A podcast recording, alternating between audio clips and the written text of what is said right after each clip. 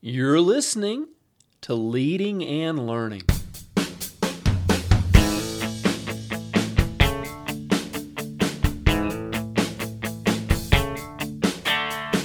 This is the place where we talk about practical leadership, theology, fitness, how to create winning habits, and so much more. My name's David Spell, and I'm a retired police officer, a pastor, a New Testament scholar, and a leadership coach. My goal on leading and learning is to help you live your best life. Thanks so much for joining us today.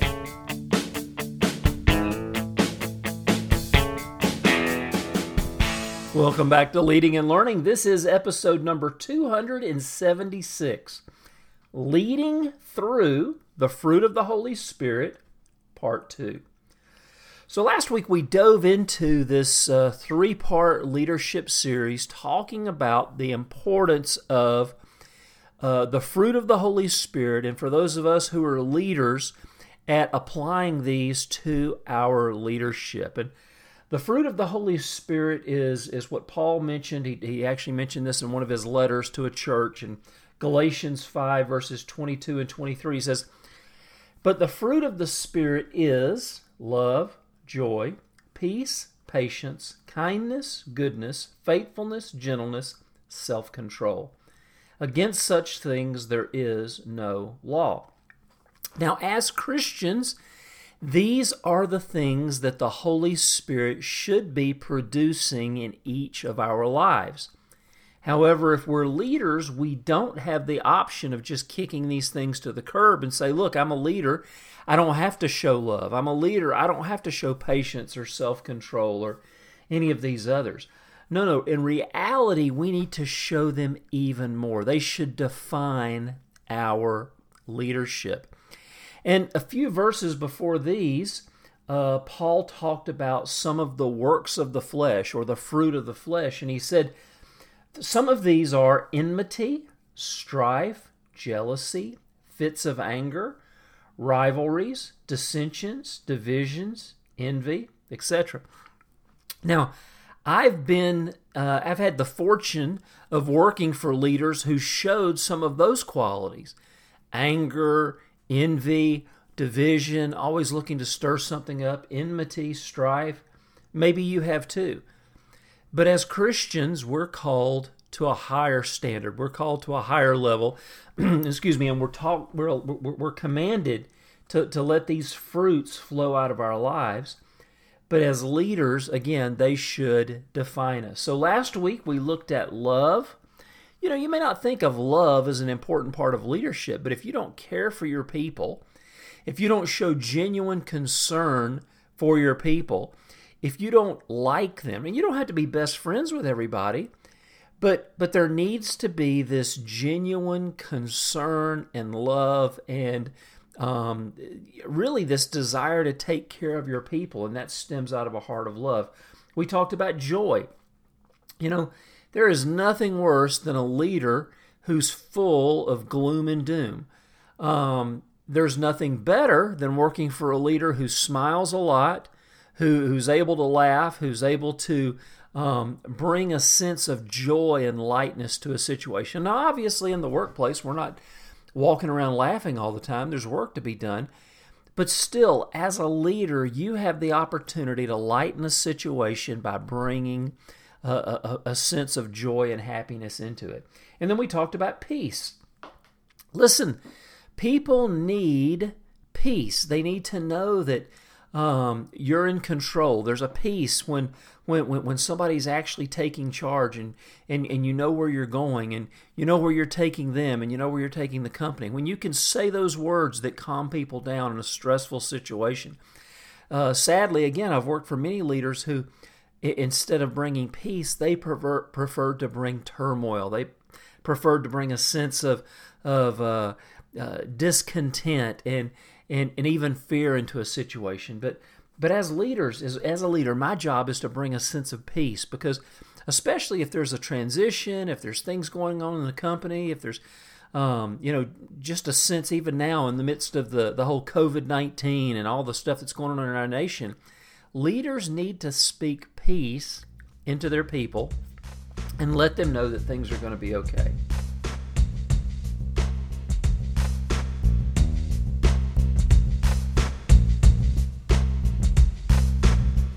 All right, well, don't go away. We'll be right back, and we're going to jump in with uh, three more fruit of the Holy Spirit that we'll talk about today. But before we do that, I want to let you know this episode of Leading and Learning is brought to you by my book, Reflections on the Resurrection.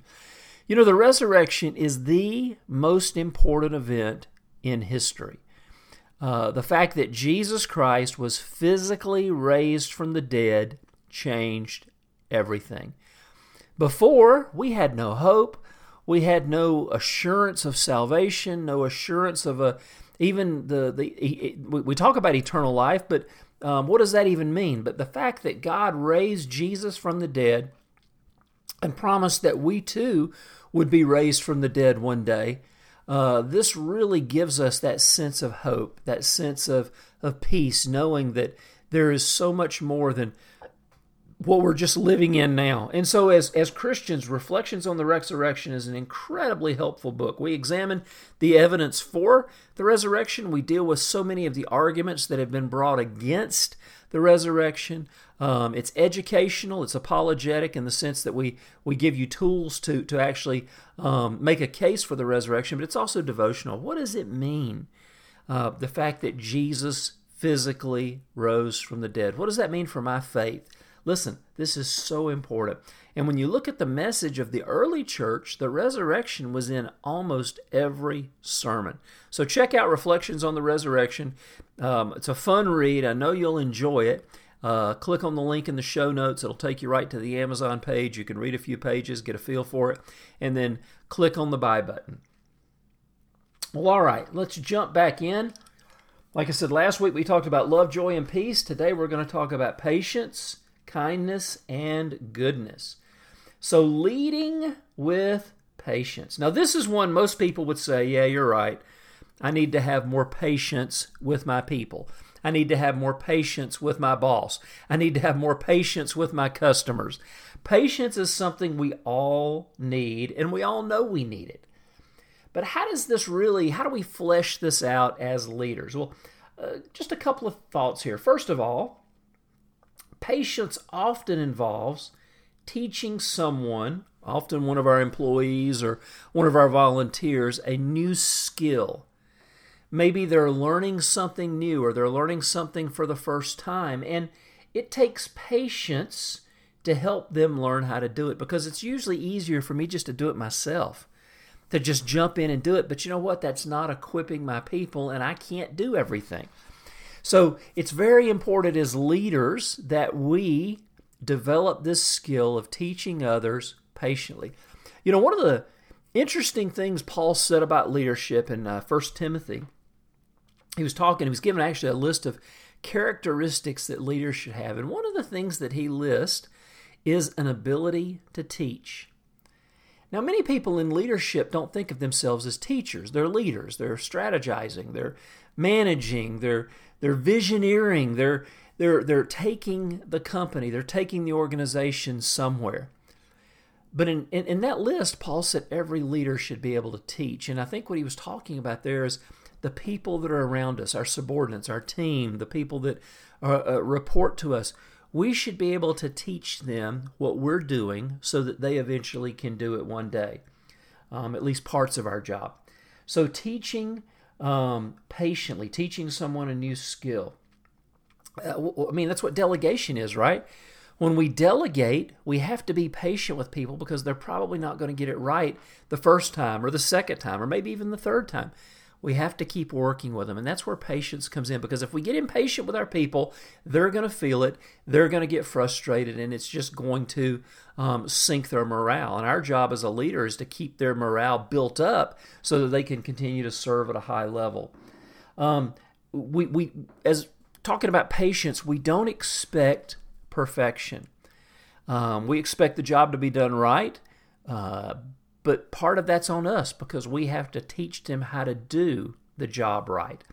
And so we we show them how to do it, we have them do it with us, we have them do it by themselves. And if we have to keep repeating that process until they get it, that's fine. But we don't expect perfection. We also, when we're talking about patience, we, uh, and this is another kind of a scriptural uh, phrase, but we bear with each other's faults. In other words, we understand that everyone has their peculiarities. Everyone has their little quirky things. Everyone has their character flaws. Everyone has their blind spots. And so, having patience with people understands that you may have that person working for you who just can't be quiet. They're always talking, they're always butting in. Now, they can learn to do better. You may also have that other person who it's like pulling, uh, you know, uh, gold out of the earth to get them to say something. You may have people who, who you know, just struggle in some areas. We all have our faults. We can all work on those things, but the reality is we all have quirks. We all have character flaws, and the the good leader is patience with those patient with those who work for them understanding that there's just certain areas that people struggle with. Um, kindness.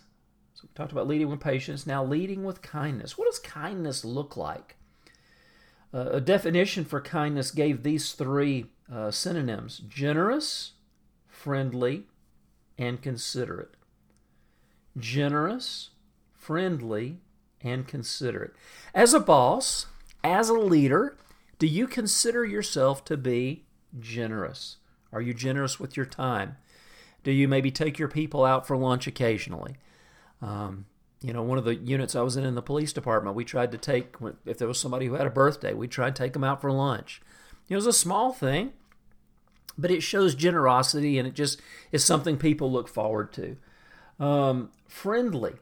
Would you be considered a friendly leader?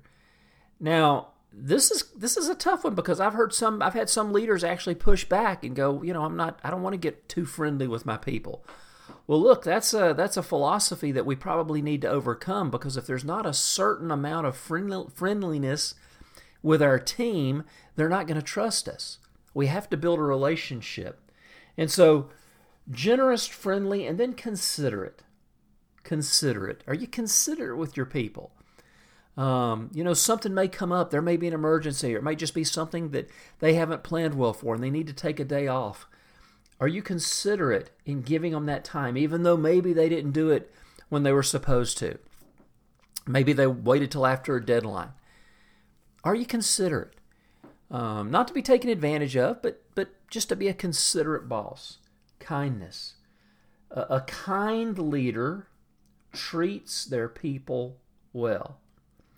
You know, we've heard in society, you know, you've probably seen the bumper sticker, you know, random acts of kindness. So, what do acts of kindness look like in your workplace? What do acts of kindness look like in your organization, in your church? It might be as simple as, you know, bringing in donuts occasionally. It might be as simple as on Fridays, occasionally letting people leave early. Um, you know there's there's different ways that you can do it but the, these little acts of kindness go so far and they don't cost you anything. That's the beauty. Other you know maybe a, a few bucks for some donuts or maybe letting people go home an hour early. You know you really it's really not costing you anything. This is you're not giving people a raise you're not giving them a huge bonus although we should be doing that as well. But these random acts of kindness periodically go so far to to, to, to keeping the morale of our organization up so, leading with patience, leading with kindness, and then goodness. Goodness. Leading with goodness. What does goodness mean? The definition is an uprightness of heart and life. An uprightness of heart and life. We'll kind of unpackage that in just a second. There's a verse in the Bible that talked about Jesus. It said he went about doing good. In other words, he went about doing good deeds and doing good things, healing people and, you know, teaching and preaching. And that, that kind of lines up with what we were just talking about with kindness. But, but really, when we're talking about goodness, we're also talking about motives. We're talking about character. We're talking about integrity. Remember what we said? It's, it's, it's an um, uprightness of heart and life. You know, the leader should set the example for the kind of behavior they expect from their team.